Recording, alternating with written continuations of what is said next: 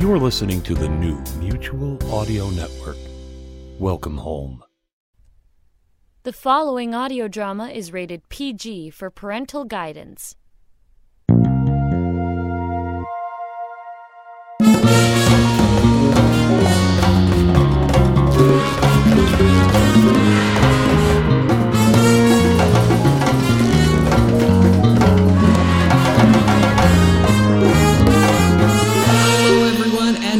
Welcome to the Sonic Society, the world's largest running showcase of modern audio drama here on the Mutual Audio Network. This is our final episode of season 18, and I'm still Jack Ward, co host to the amazing David Alt. Good morning, David.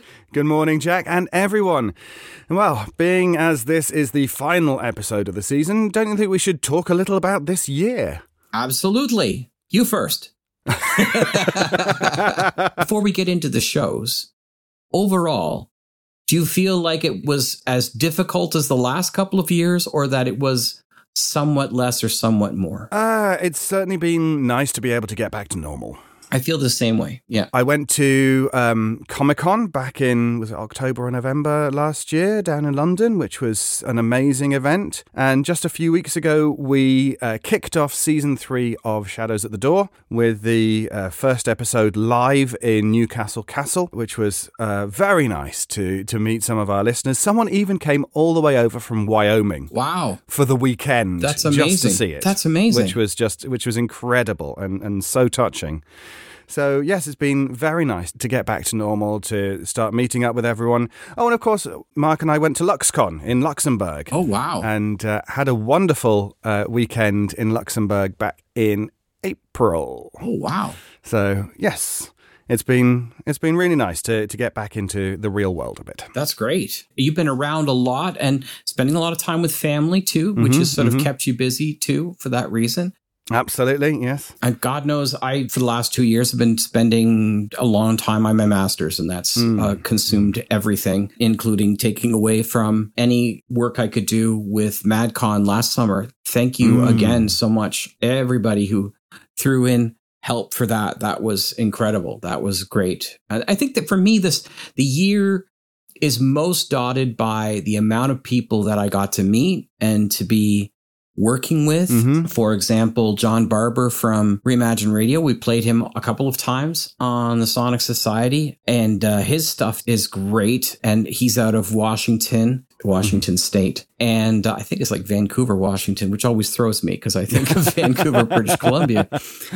Another one that I've been a real big fan of is Tom Conkle's uh, work. He's from the Mindstream Players, and uh, he's a writer producer out of Hollywood. And I think I kind of identified last year that the uh, pandemic gave us a, a whole new phase in the audio drama community, and that was a bunch of out of work actors who were desperate to keep their skills up, sort of jumped on and started doing audio drama themselves. So you'll have a bunch of people who normally wouldn't know anything about uh, radio drama or audio drama, as I, I maybe not know about it, but not anything about the modern audio drama, sort of discover our community. And so Tom's been fantastically involved. And his reasonably amazing adventures of Flash Gordon are hilarious reworkings. If you've ever heard them, he's done some really funny stuff. And I had him uh, in uh, more recently last year's Sonic Summer Stock when when we did Here Comes Mr. Jordan. I had him in that role uh, with me when I was playing it last year at the end of Sonic Summer Stock, and that was a lot of fun to be uh, on the Zoom stage at the same time. Mm, As uh, yes. this is one of the problems of you being four hours earlier. I I've really come to love, and it's funny. Lothar and I have this discussion all the time. He prefers, you know, the sort the satellite throwing the lines and that, and I and I used to enjoy that as well. But I much prefer working online with people and recording our things separately. A, it makes it easier for me to edit later, but Mm, but B, I just I work better off the energy of the actors around me. So mm. I feel much more engaged when when we can do it live. How about you? Do you have a preference for that? Uh, I, I, I don't know. I think a lot of the time because I've I've got used to satellite, um, Right. uh, because I I started out gosh, a long time ago now. Yep. uh, I, I've always been used to that and just getting a script and doing the script, sending it back. And I've done some recording with people. I, I remember doing recording with you and, and with everyone. Uh, it was really nice to listen back to some of the old uh, stuff that you've been putting out uh, and, and Sonic hearing. Cinema.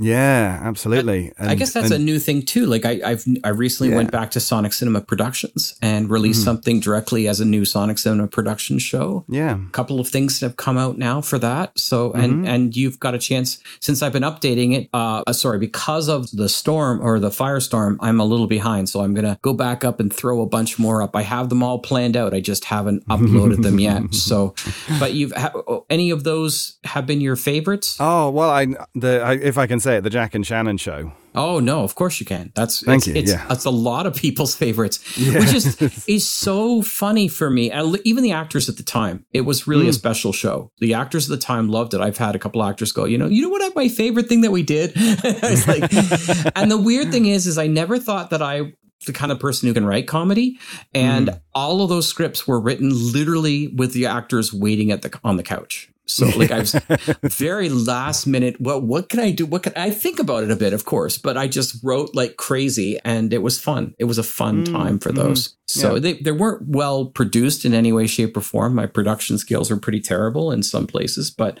yeah they were a lot of fun for sure. But yes, I, so I, that that was actually one of my first times of recording with people.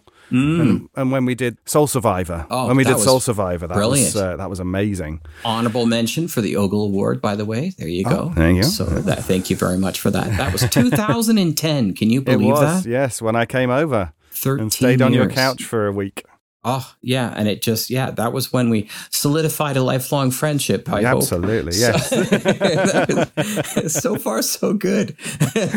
yep, No, yep, absolutely, yes. that that was yeah so th- there's a lot of like big big changes in this past year and Mm, mm-hmm. i'm i'm looking forward to more as uh i like right now as we speak the mutual audio network server is being sort of recreated and that will open up a, a whole plethora of stuff which will be really cool and i, I can't really get into it because it, sounds very technical but honestly i hope that everybody and i'll be giving you an, an account and everything but I'll, i'm hoping everybody will have will get accounts um, because the amount of tools you'll be able to do things like start a project and see it go all the way to completion including adding in a script deciding upon actors having the actors respond to you all sort of on the same portal kind of thing. Ooh, and uh, I'm actually working on even building a little script program so you can do the script writing online or or whatever you want. So can have sort of universal script writing opportunities as well. So mm-hmm. there's a mm-hmm. bunch of really cool things. Of course, there's the app, which is hopefully going to come sometime this year. We're still working on that, and that will take the main feed mm-hmm. and make it the Netflix of audio drama. Dare I as say? As long as it works on my Nokia 301, I don't mind. Oh, Nokia 301. Wow, that's cool. Oh, so it, Nokia works as a as an Android kind of. Nope. Nope. No, it's 10 years old. It may not. you may be able to get it through the web page, but that's be about it. you won't be able to download that for sure. No. Anyway, yeah, so that's good. And um, oh, there was a bunch of shows, of course, that I listened to that I loved. I I was a huge fan of Genius that just came out about a month and a bit ago for us. Hmm. That was like one of my favorite finds. Did you? That's the one where it's sort of a Sherlock Holmes kind of crossover where Moriarty's sister is all engaged in the whole hmm. thing. That was fantastic. I just love that show. Yeah, there's a bunch of the ones that I've. The lucky thing is, is driving back and forth to the cabin, I get to even re-listen to the shows and, and listen to them more clearly. So. I'm just so darn grateful, as I, I am every year, that I, I just, I'm always stunned by the fact that at around season three till about season seven or eight, I didn't know if we'd ever have enough content every year. Can you imagine? And then, and then it was really literally when you started coming aboard. And so you see season 10, it was like a freight train. So I, not season 10, it was season seven or something like that, that you came aboard, things started just, people sort of said, Oh, this is a really cool thing. But, you know, people laugh when I tell them the truth is like, there was a Mm. real possibility that this would have died off.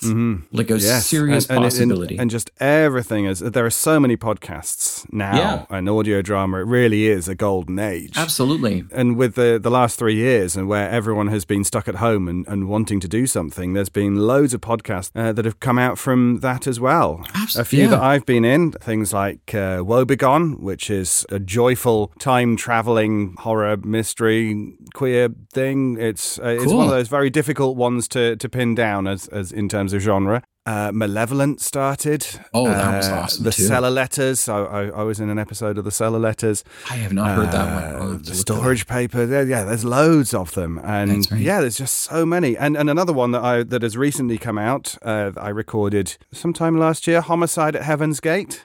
Oh, I've uh, heard of that. Yes. Yes, because that's uh, by Sentinel Studios, and I think it was through this that I think I got involved with it. Oh, and we Uh, play so- Sentinel on Tuesday Terror, and they're Ah, awesome. They're so yes. much fun. Do do these people seek you out, or do you still throw out your They- name on uh, things? Or Uh, a bit of both, really. of both? Sentinel Studios, they sought me and they, they got in contact and said, We've got this part for you. And so that's that's how that came about. the Six Degrees of David Alt. I'm telling you, folks. it's all part of my, my plan to be on every single podcast in the entire. I'm going to say this, and I won't say the person's name because I don't want to embarrass them. But I got to. I put out a whole thing to, for anyone who want to be interested in in MadCon, and then I uh, put it out, or say anyone who wanted to be involved, right? And I said, you know, tell anybody it's going to be for Europe and UK and stuff like that. And a, a lovely actress friend of mine wrote, you might want to contact this person who creates this person. And David Alt is another talent out of the UK. And so.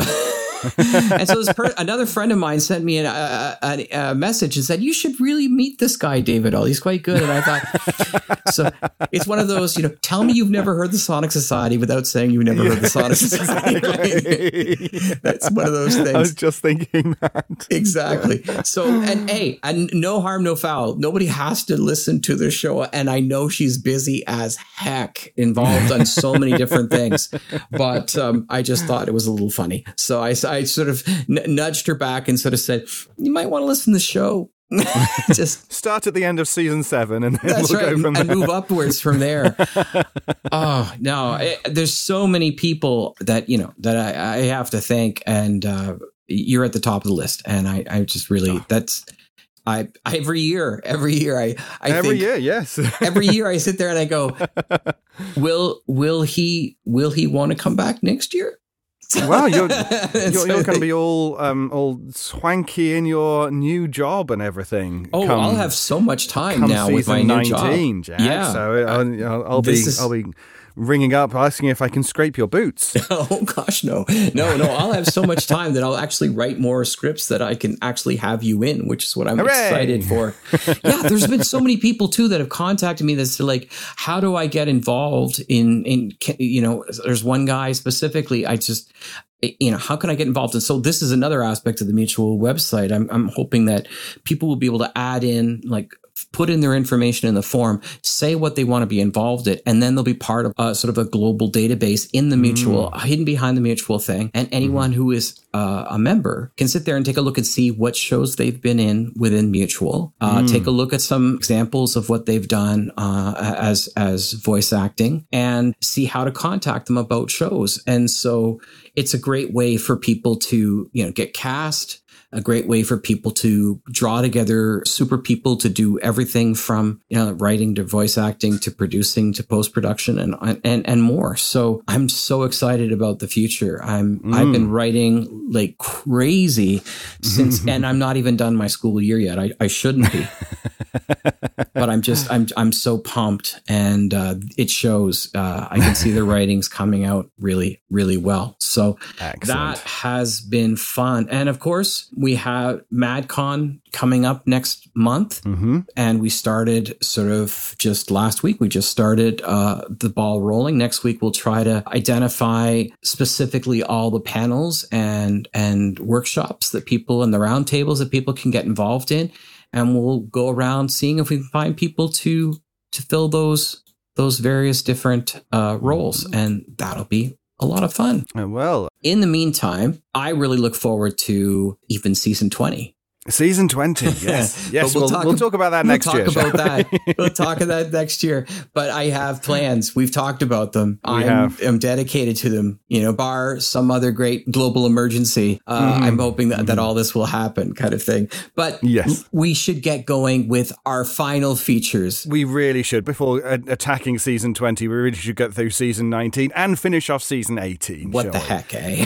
we'll do it all at once. Yes. and this week's finale is Midsty. Three mischievous narrators spin a surreal, reality bending sci fantasy space western about a crotchety outlaw, a struggling cultist, and a diabolical bastard making awful decisions in a world on the edge of disaster. Ah, try saying that when you're drunk. And our season finale begins right here. on the Sonic Society. Talk about bending different genres. yes, absolutely. It doesn't occur to any of these people that the moon is about to fall out of the sky. And let's be honest here. Why would it? They're distracted. There's a lot going on. And moons, obviously, don't usually do anything so dramatic. The pandemonium we're seeing in the streets right now is totally unrelated. Word of the big sale got out mm, 30 minutes ago, and everyone in town is jockeying to get inside of the post office and cash in. This riot is ready to strike it rich. Except for the opalescent man, who already has. In all the mayhem, no one's even noticing the guy in jagged, glassy armor dragging a body out of a side street door, blood fresh and dripping from his spiked fist. No one sees his panic or determination. No one notices, except the woman fighting her way against the current of the mob, leading a girl with her. She sees it, stops, and immediately makes an escape in the opposite direction, pulling the protesting girl with her. The armored man looks up from the body at his feet. He almost sees her go. He would have seen her if he, the woman, the opalescent man, and everyone else hadn't just then looked straight up into the sky, terrified by the sound a moon makes when it falls.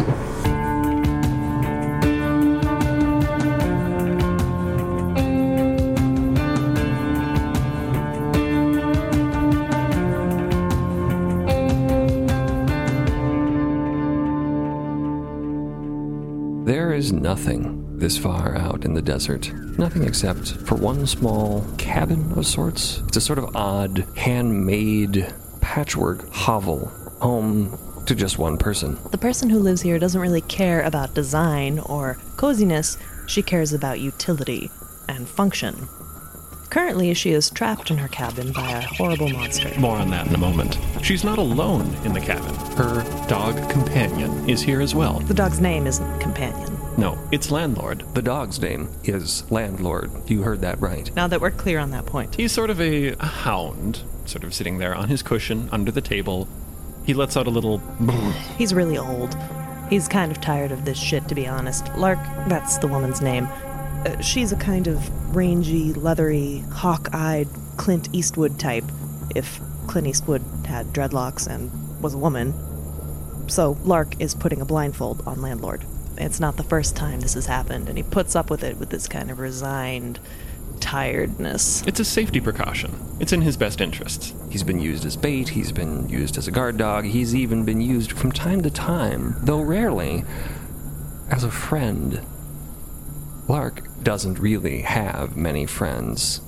She would laugh at you if you suggested that Landlord was her friend. Landlord is her dog. He's not even her dog, he's a dog. He lives in the hut. She lives in the hut. They're both here right now, in the dark, both in danger. And there's a blinding outside. Off in the distance, in the strange darkness that has texture to it outside the window, there's a creature. A large, gray, possibly, beast, lumbering slowly across the plain beyond her house. It has vaguely the form of a horse, or maybe a really large dog, like a Great Dane or something, but with strange, gripping claws on the ends of its legs, not hooves or paws. And its skin hangs loosely off of its bones. It really seems rather emaciated, but has this abundance of loose pebbly, disgusting skin, like like elephant skin hanging off of a dying horse. It's gross, and its head is even worse. Up a long, sinuous neck that reaches up to peer above the desert is a blooming morning glory like mantle, a hooded frill. Flashes of light emit from tiny little barbs that emerge, that jut out from the center of this. The lights spackle the desert terrain, projecting into the dark, reflecting off of metal edges, sheet metal contours on Lark's shed, shack, house, hut. It's on the wrong side of the house, she thinks.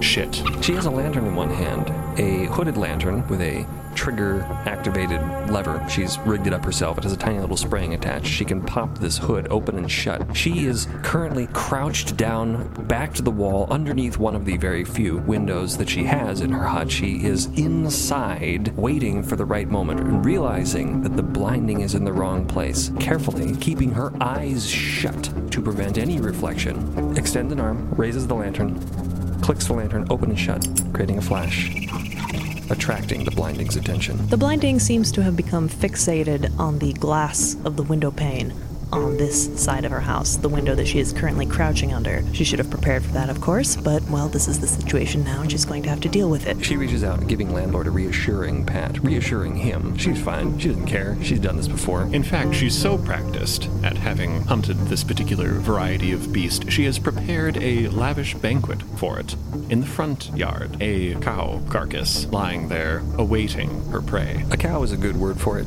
It may not be a cow in the strictest sense. It's similar to a cow. It has it has things in common with a cow. Eyes, principally being the most important in this case. The eyes are dead, but wide open, staring, and most importantly, still glassy and reflective. She has attempted to make it extra visible by carving its eyelids off. If only the blinding could see them. Anyway, back to the case of getting it around to the other side of the house. Lark, casting her eyes about the interior of her cabin, sees the small table that landlord is currently crouched beneath, the few belongings that she has meticulously gathered over the course of her years here, small survival materials and so on, and identifies a shelf of some drying glassware hanging outside of the window on her front stoop. The blinding's lights, sort of a visual echolocation.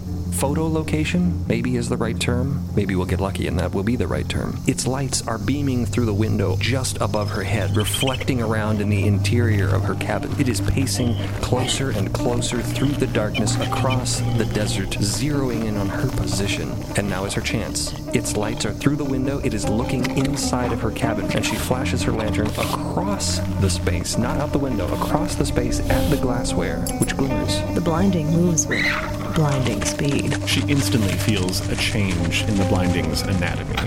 Its musculature going rigid, there's sort of a small tremor that passes in the intervening space between the blinding and her house, and as its foot pads come ever closer and begin to skirt round the cabin, she knows that her efforts have paid off. She also knows she's running out of time. The darkness inside her hut. Let's make this very clear. The darkness is outside because it is dark. The darkness is also inside, and we don't mean that in the sense that it is dark in both places. We mean that literally the darkness is inside of her hut. The darkness in this desert is not like any darkness you've ever known. It's more of a fog. It is a physical presence. It is dark matter hanging in the air. And this dark presence, this fog, is starting to retreat. It is soon to be day. And the moment it is, the blinding is gone. She will have lost it. So there's no time to waste. She is on the move across the hut, heading to the front door. She slips through it, silently. She's moving with precision, but speed. There's not a moment to lose. She's pulling something out of her pocket. It's a glove, a red glove. There's only one like it anywhere. The blinding's horrible, live form towers over the corpse of the cow in the yard. Its large mantle frill currently open. The glowing pneumatocysts of its internal sensory organs extended. A light flashes from the tip of one and reflecting off of the glassy eye of the cow, that same pneumatocyst plunges in through the open ocular orbit of the beast. Hmm, there's nothing quite like the sound of a blinding's barbs plunging into a dead creature's eyeballs. Or not necessarily even dead. Unfortunately, usually not dead. Lark is still approaching the blinding from behind, walking up to it calm as you please, pulling on this red glove onto her left hand. It's a strange glove, definitely handmade, hand stitched seams running along it. The blinding eats very quickly. The cow is already starting to look a bit dried out, a bit desiccated, and the blinding's frill is wide open. Since Lark is behind it, she can see through the translucent flesh the blue white glimmers of its bioluminescence. Flashing with pleasure. She reaches the creature's flank, reaches out, and strokes it as casually as if she were to give her dog a pat. Instantly, she can feel the skin of the creature attempt to seize up under her hand. Normally, a blinding, if confronted with violence, will react, its skin hardening into a carapace like armor protecting itself. This causes the creature to not be worth quite as much once it has been processed. It also makes it near impossible to take down by more conventional means. In case you were wondering why Lark simply didn't charge up to it with a shotgun, which would be her normal way of doing things. No, she hunts them with her glove, touching them gently and putting them to sleep. Already, the blinding's muscles are contracting. It retracts its barbs from its meal and attempts to turn its head around to attack, but its reflexes are becoming sluggish already. Her red glove is still firmly in contact with its haunch. The muscle around that point of contact beginning to seizure and tremor very gently. The creature's back legs buckle underneath it. She continues to walk forward, stroking her gloved hand up the blinding's flank. The front legs fall. The glowing tips of the barbs are flashing in a sort of chaotic, disorderly pattern, slowly dimming. And they begin to wink out, one by one, going dull. Within minutes, the blinding is dead, and Lark, wasting no time, cuts it open. She's mostly interested in the skin. The meat of a blinding is no good to anyone.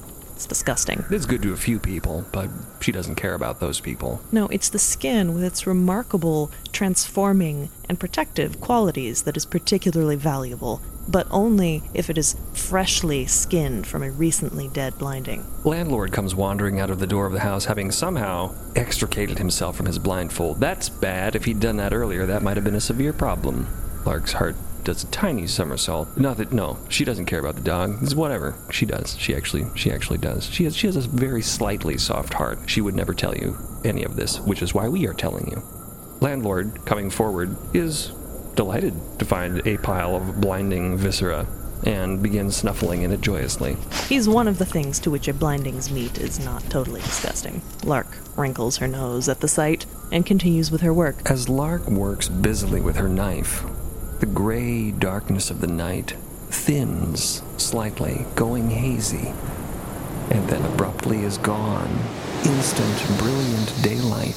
This dawn is like arriving in Oz. Red rocks, green succulents, a bright, vibrant desert. A vast curtain of obsidian fog slides back, exposing the landscape.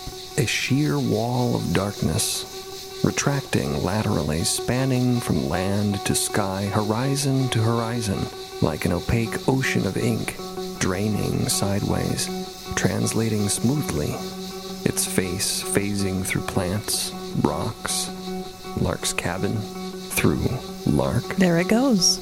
The night. On the move, gliding silently away. Lark doesn't even notice. She's busy carving up a monster. This happens every day. She's not the sort to appreciate unrise and unset every day. From the outside of the darkness, it has a definite reflective edge. You can't see through it. It's like obsidian, utterly impenetrable, gliding away from her over this incredible landscape dotted with enormous succulent plants the size of trees and huge redstone formations. Tiny desert critters. Lizards slither away. A couple of odd birds. A few mirror hawks. Concerned by the sudden bright light, escaping back into the darkness that they prefer. There is no sun. The sky itself is the source of luminance, a bright, pure, dazzling white. The curtain of darkness stretching away across the landscape suddenly passes over a tremendous hill, a glorious summit. This huge red hill, a mountain almost, dominates the horizon. and a rough path trails off from Lark's cabin, connecting with a distant road, a road snaking toward the hill. She's already loading up the blinding's carcass onto her vehicle, we'll call it for now. It's a sort of motorcycle. It's sort of motorcycle. Sort of a monocycle. It has one large wheel, it has a small sidecar. She's throwing the grim heap of blinding flesh into the sidecar, a gruesome passenger. Gesturing, she attempts to send Landlord back inside. He doesn't notice, he doesn't care, so she doesn't care either. And firing up her cycle, wheels it out from an awning attached to her hut. She wheels off, cruising down the main road. Her destination, the craggy mountain in the distance, peppered by buildings. There's a town there. That's where she will sell the skin. And on high, above the mountain, above Lark on her cycle, there hovers oppressively the moon.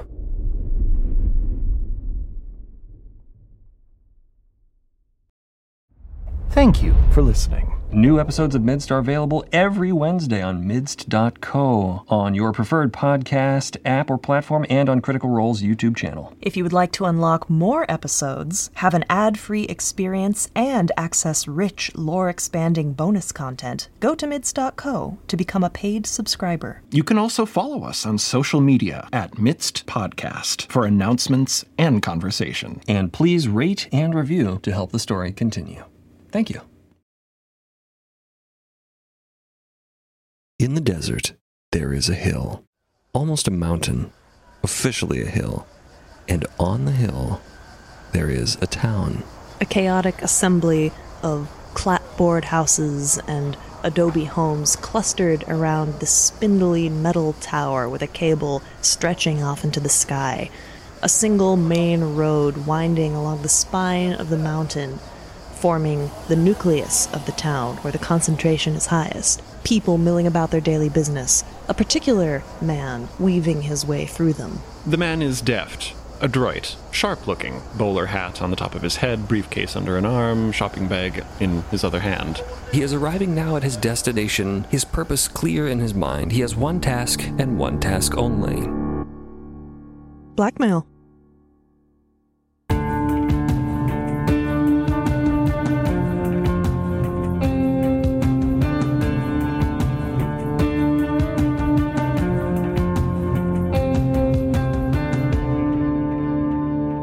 This man is Atticus Concord. He's a dandy sort of fellow, as we mentioned. The bowler hat, the suit, the briefcase, the shopping bag. The shopping bag is unrelated. He was out getting something for his sister, who he'll be visiting later. He is a sharp looking guy. There's a slight edge of creepiness to him. Clearly, you already find him creepy because you know his mission now. As he proceeds down the street, uh, the other residents of Stationary Hill cast their eyes his way. He sort of sticks out a little bit like a sore thumb, but a sore thumb in a suit. Let's just be clear about that. Like a really attractive sore thumb.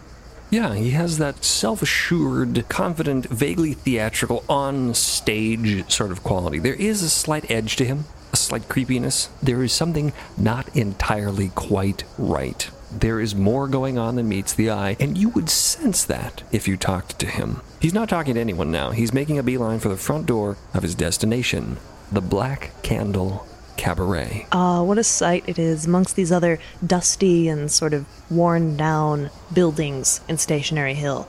This place has class. At least it's trying to have class. It has class. It actually does. Fake it till you make it, right?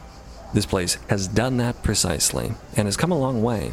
It is today, here in the bright unlight of Stationary Hill, a cool and mysterious venue amongst all these other ramshackle buildings. The whole building is mostly, the facade at least, painted a kind of glossy black. Mm, in many ways, it imitates the surface of the fold when you're looking at it. from the un. Atticus Concord is not impressed. He's not here to be impressed. He is here to do business. And he opens the door and goes inside. It's not open right now, but the door was unlocked, and he lets himself in, as though he had every right in the world to be there. Inside is such a contrast to the dusty, red, blazing street outside. Immediately, he's engulfed in velvety, cocooning darkness. An intimate darkness. Curtains as though the ribs of a giant whale. A very plush, luxurious whale that had been outfitted by a top of the line interior designer at some point. So we're inside of a whale, sort of. The rafters are a kind of luscious backbone, a kind of strange velvet maw going back, drapes separating regions of seating. There are small tables. This is a nice upscale supper club. The tables have little candles on them. Where else are you going to find that in Stationary Hill? There are actually about two other places, but this is the nightclub, which makes it automatically better. It's black and navy blue and royal purple, dotted with glimmering little lanterns hung up in the curtains. Atticus Concord makes his way down the central aisle towards the bar. There's a sort of receptionist fellow, a maitre d'. He has no clear job title. He doesn't even know what his job is. He just works here and he talks to people. And he, approaching Atticus, says, Sir, we're not actually open. I have an appointment, as a matter of fact, Atticus Concord says. I'm here to see uh, Mr. Weep, and I believe it is S- Saskia? Is that correct? S- Saskia? Yes. Yes, they should be expecting me. Of course, your name? Concord. Atticus Concord. A pleasure to make your acquaintance. Mr. Concord, why don't you have a seat at the bar? I will just go check. Not that I don't trust you. It's just that, you know, we are not open and we weren't, I, wasn't He doesn't informed. trust him. This fellow does not like a man in a suit, even though he sees many every single day. He hates a lot of people. He is a hateful and angry person. He has a drug problem. We'll get into that. We're, we're not actually going to get into You know what? Let's not even talk about that. Let's just go back to Concord, who is more than happy to sidle over to the bar and occupy himself while this young bastard wanders off to verify his meeting. The bar occupies the very center of the Black Candle Cabaret, one side facing the front door, the other side facing the stage, which you can't see from here. And Concord is, in fact, not the only person to situate himself at the bar. Not only is there the bartender opposite him, a stately, statuesque sort of man, but also a very young girl sketching just there, sitting at the bar. There is no drinking age in Stationary Hill. If there were one, she would surely not meet it. Why she's hanging out here, Concord does not know. Concord does not care. He, addressing the bartender, orders a drink. Looking from the girl to the bartender, Concord perceives, being a very perceptive fellow, they must be related. The bartender approaches. Can I fix you something to drink? Oh, don't mind if I do. I would say uh, something a little bit on the light side, a little bit refreshing. Hot out today, you know. Just, um, I don't know. Is there, you have any kind of a something with tonic, perhaps? Mm-hmm. Coming right up, the bartender answers amiably. Whatever you want. I defer to your professional judgment. The bartender invents something for him, mixes up a light, honey colored refreshment of some kind, bubbling with tonic water, slides it across the counter to him. It's on the house. Ever heard you're here to meet with Mr. Weep and Saskia? The bartender says. Yes, that's correct. I'm very excited to make their acquaintance. We've heard rather a lot about them, where I'm from. Oh, and where's that? Well, you know, my good man. Not really at liberty to say, Concord says.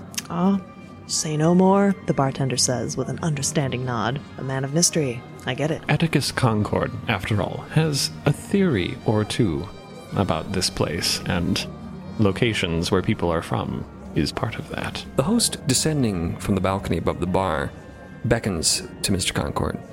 You're welcome to come up, sir, unless you'd rather finish your drink. Oh, not at all. You can bring it up if you want. Let's get down to business. Or up. yeah. Right this way. Concord follows the host up the spiral staircase flanking the bar. The bartender watches him go. The girl at the bar looks up and watches him briefly before returning to her sketch. She's drawing pictures of bottles. Concord follows the host up the stairs. The stairs, wrapping around the back of the bar, overlook the stage in the furthest interior of the cabaret. A small stage. Atticus notices that the design of the cabaret mimics that of much fancier establishments on more populated islets. Midst, on the other hand, hasn't been around that long at all, and Stationary Hill is the only city of note on its surface. This might be the only nightclub on the entire islet. It is. literally, just for your information. On the darkened balcony, there is a single green glass lamp lit up over one table. Two people are sitting there. They're only silhouettes to Atticus right now. The table, as he can see, is littered with documents, pieces of paper, ledgers, books, pens, pencils, the detritus of business. The other tables up here on the balcony, pristine, untouched, all set for tonight's entertainment. But this one is an anomaly. A table turned into an office, apparently. Concord, following the host, begins to approach, but a figure stands up and comes to meet him.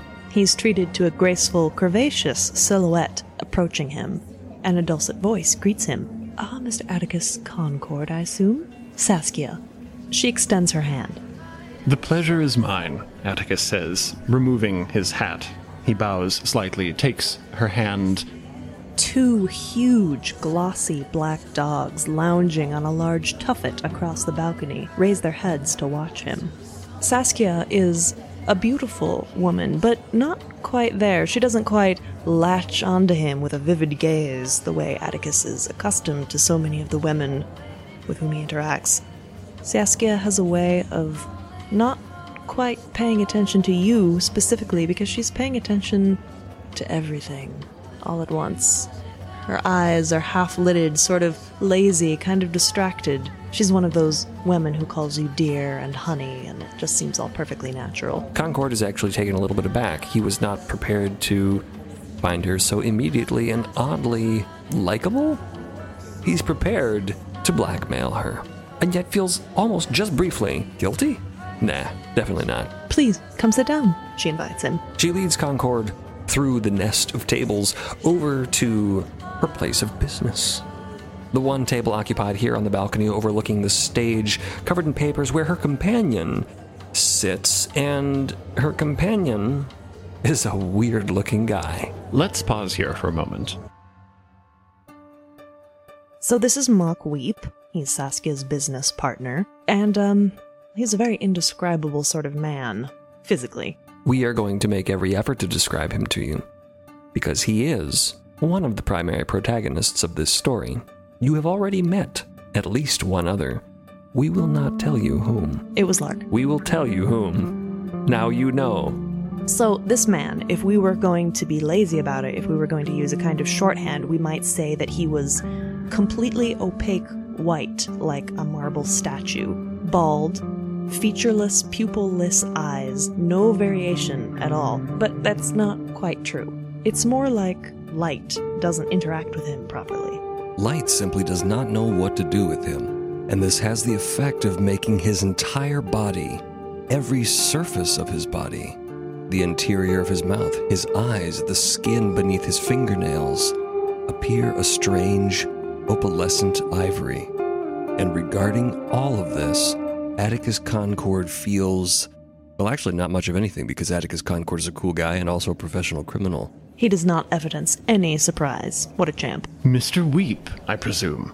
Atticus Concord extends a hand. Uh, and Mr. Weep, poring over his ledgers, filling in some figures, removing a s- cigarette, a cigar from his mouth, tapping it in the ashtray, extends a spidery hand toward Concord, not making eye contact, draping it into Concord's embrace, barely making purchase on his hand, simply says, mm hmm. Saskia has already reseated herself and inclines her head for Atticus to do the same at the third chair there at the table. I've almost finished with my paperwork, Mr. Concord. Just have a seat. I'll be with the both of you in just one moment. Yes, you'll have to excuse the mess. We were just doing a bit of bookkeeping before you arrived. I was doing a bit of bookkeeping. Saskia was merely keeping me company. Mr. Weep says, still not paying attention, scribbling some conclusion to his math, to his arithmetic. Oh, well, that's not quite true, Weep. I was going over the choreography for tonight. You know that. He looks up, his strange blank eyes regarding her. Well, just because I don't have a piece of paper in front of me. Concord is watching this funky dynamic. He puts his briefcase down beside him. He puts his shopping bag down on the other side of the chair. Mock Weep's eyes light up. Well, they they do nothing specifically. It's apparent that Mock Weep is looking at the shopping bag. Oh, he says. Mr. Concord, you really shouldn't have. And gliding his bizarre spider grip around, makes purchase upon the shopping bag and bringing it up onto the table. Just plucks it out of Atticus's possession. Not missing a beat, Concord says. Of course. A gift. Thank you so much for your time. I tremendously appreciate you seeing me on such short notice.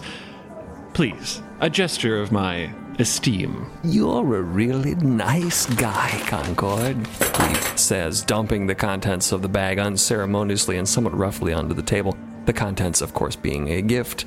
Not intended for him, but for Concord's sister. Mr. Weep doesn't know, doesn't care. Atticus's palms did start to sweat for just a moment as he was considering whether this gift that he purchased for his sister would make an appropriate offering for this very delicate business slash blackmail meeting. It is some kind of small, absurd, hand carved decorative nutcracker, which, let's be honest, as a gift for Concord's sister, is pretty shitty. Mr. Weep thinks it's terrific, though. he gasps. This is a really top notch item, Concord. I don't know, how did you know that I really like things like this? Is this really a nutcracker? Concord, please tell us. I must know, Mr. Weep says, gazing avidly with his luminous owl eyes across the table. Both of them seem breathless with anticipation for Atticus Concord's answer. Absolutely. Do you have any nuts? You could give it a go. I don't know, you know, we used to have all those left over from the uh, Moors of the VIP, the Yeah, let's call down. fundraising thing. Sherman, Saskia has leaned over the railing to call down to the bar below. Sherman, have you got any of those mixed nuts left from the from the event uh, the night before last? The voice comes up from below. Uh, no, afraid not. I think we, um, I th- didn't. He's about to say Mr. Weep, but he doesn't. Weren't they all eaten? Mr. Weep ate them all. Mr. Weep knows he ate them all. This is all part of a master plan. Yeah, there. No, I just checked. There's, uh, there's no more in the cabinet here. Well, what do we pay you for, Sherman? Be creative. Bring me something else crunchy. You know, uh, ice cubes or something. There's a moment of silence. Yes, sir. Ice cubes coming right up. Hey, thanks. At least I can crunch some damn thing with this. Wouldn't want your gift to go to waste, Concord, now would we? Mr. Weep says, oscillating the cracker open and shut. This is pretty good, pretty smooth action. Anyway, I don't want to get too distracted here with this, though I really am very excited. It's not every day I get an unsolicited present from some nice fella I've only just met.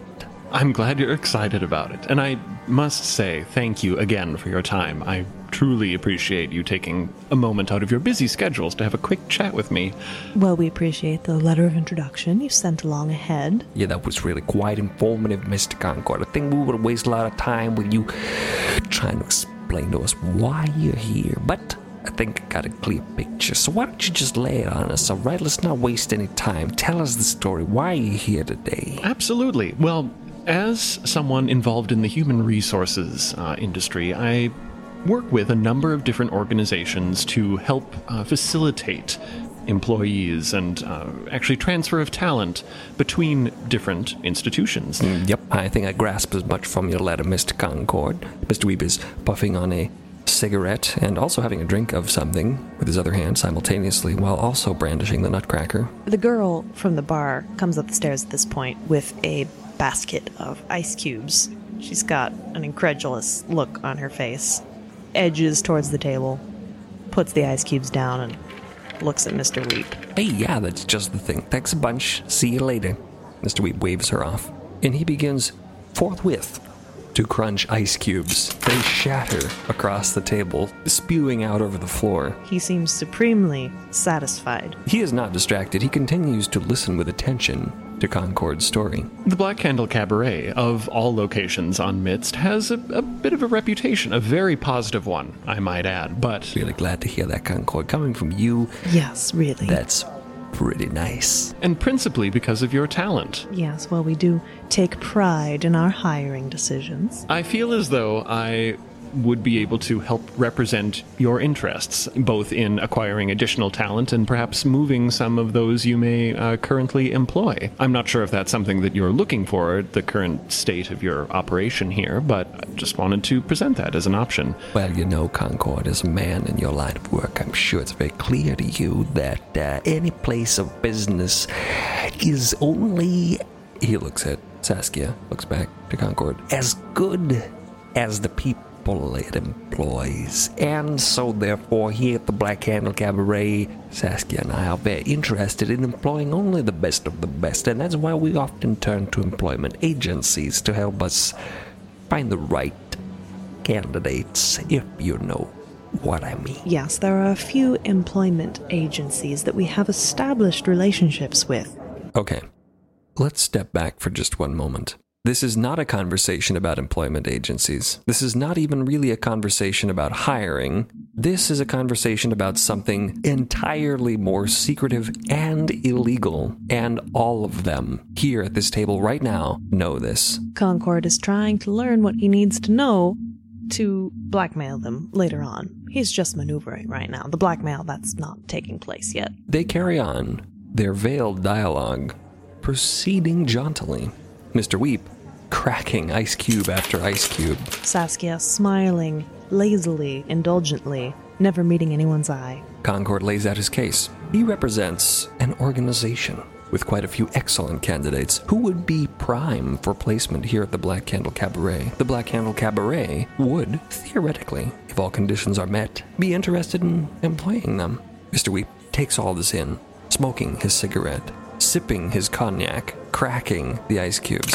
Saskia listens dreamily, staring off into space as Concord lays out his particulars, and then, putting the capstone on his delivery, presents the paperwork. I've taken the liberty of drawing up a few pieces of um, general information outlining what I have in mind. Here, he produces copies, one for Saskia, one for Weep. Oh, be still, my heart. First, you bring me presents, then you butter me up with a lot of nice things about my place, and now you brought me legal documents. This guy, this guy's got a special place in my heart. Saskia takes both the copies of the document and slides them across the table, positioning one in front of her and one in front of Mr. Weep, who doesn't look at it. If there's anything I like in life, Mr. Concord, Weep breathes almost seductively. It's a little spooky. It's an airtight contract of business. I think we'll get to be good friends, you and I. Oh, yes, Mr. Concord. I don't even think, I think we've jumped straight to the best buddies stage. Ice cubes go shattering across the floor. He's almost burned through all of them. But you know what? Let's not get too far ahead of ourselves, my good buddy.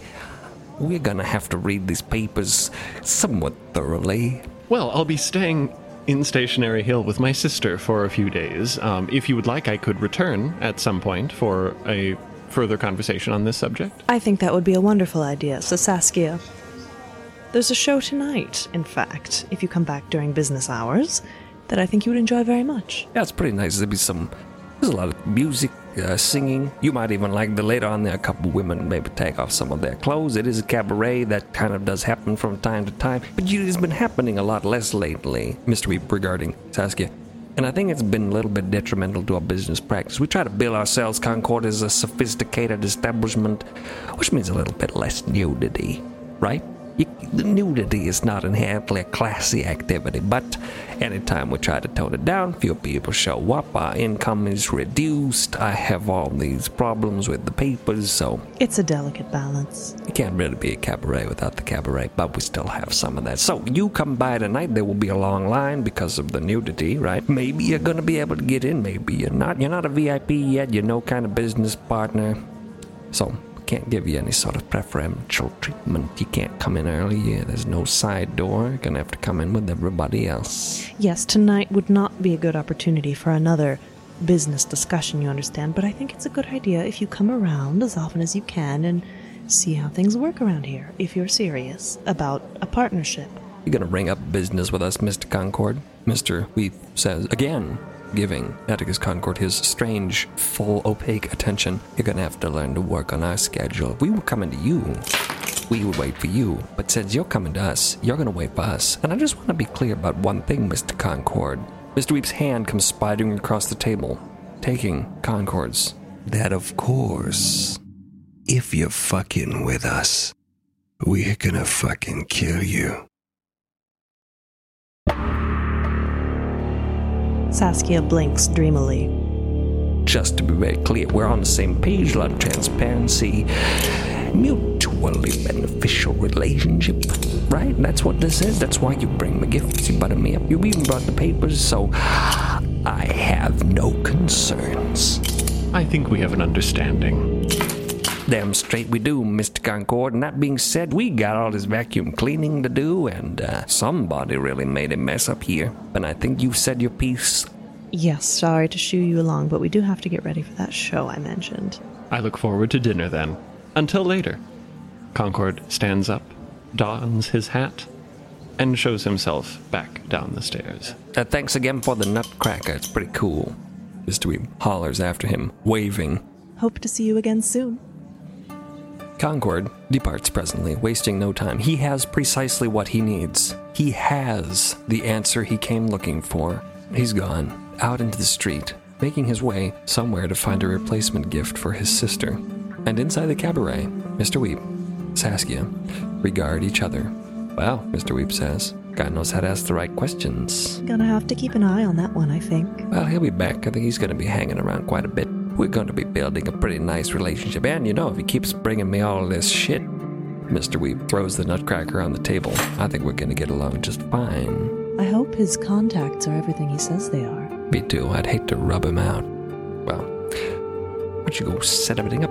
Yes, it's about time. I'll leave you to it. She whispers off down the stairs, and Mr. Weep on the balcony by himself regards the contract, tears up the contract, takes a puff of his cigarette, picks up the nutcracker, and cracks the last ice cube.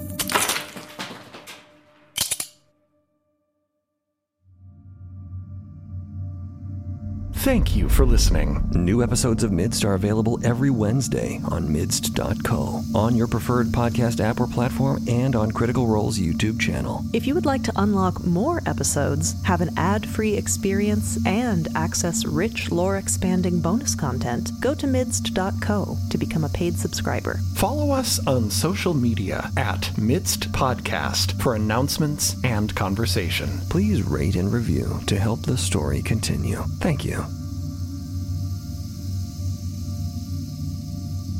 And that's this week's show and the end of this season. Please check for Midsty in our show notes and links at sonicsociety.org and send us a note at Sonic Society or at David Alt on Twitter to tell us your favourites in this past 18th season. Whatever will we do next week, David? Well, Jack, the tickets are booked, and the Sonic Summerstock Playhouse has already been aired, and used as mutual stage productions have already begun. I am heading out early to start the new season, our 14th for next week, and it will be a barn burner. The Amigos present. Oh, no, no, the- don't, don't, spoil me hmm? yet. I, I want to be surprised. Well, you're in it, so you shouldn't be. oh, even more so. Until we begin our Sonic, until we begin our Sonic Summer Stock. Thank you so much, everyone, and especially again, thank you, David, for another amazing year. Can't wait for the next season to close as it gets us that much closer to our special gala season 20 in England. What? What? England? What? That's right. I would like But to I'm- travel to merry old England in but I'm moving to Canada next year. What? well, you can come to Canada next year, and I'll go to England. To the... Yeah, that's fine. and we'll still do the, this via Skype. and I'll get to Scotland before you. there you go. Thank oh. you, Jack, and thank you all. Have a lovely week, and we will see you next week in the Sonic Summerstock Playhouse. Have a wonderful day. Take care, everyone, and be safe. Absolutely.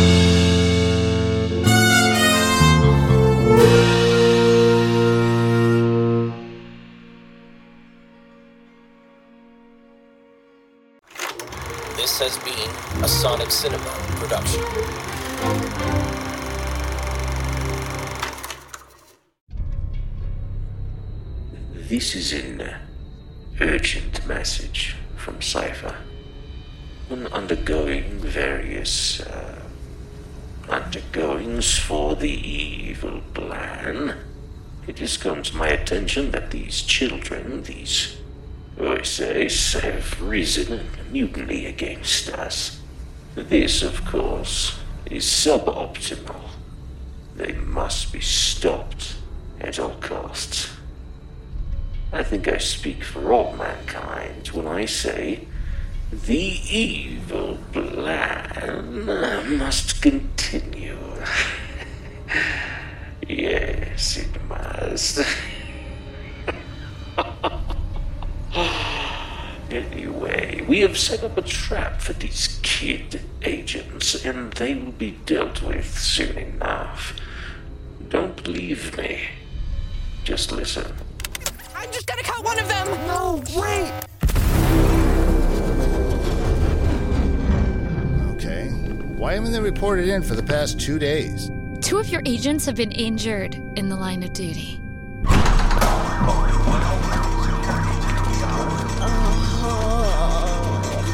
Josh, are you okay? Miss, Miss, can you please step back? Say something comforting to Josh. Better you than me? Many believe Wordtastic Podcast to be the greatest podcast of all time. And season two bears no exception. We'll have more action.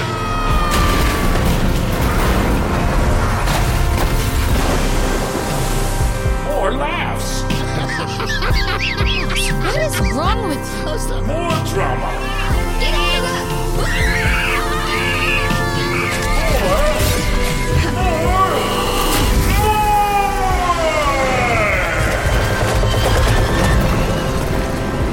Oh man, we did it! We did it!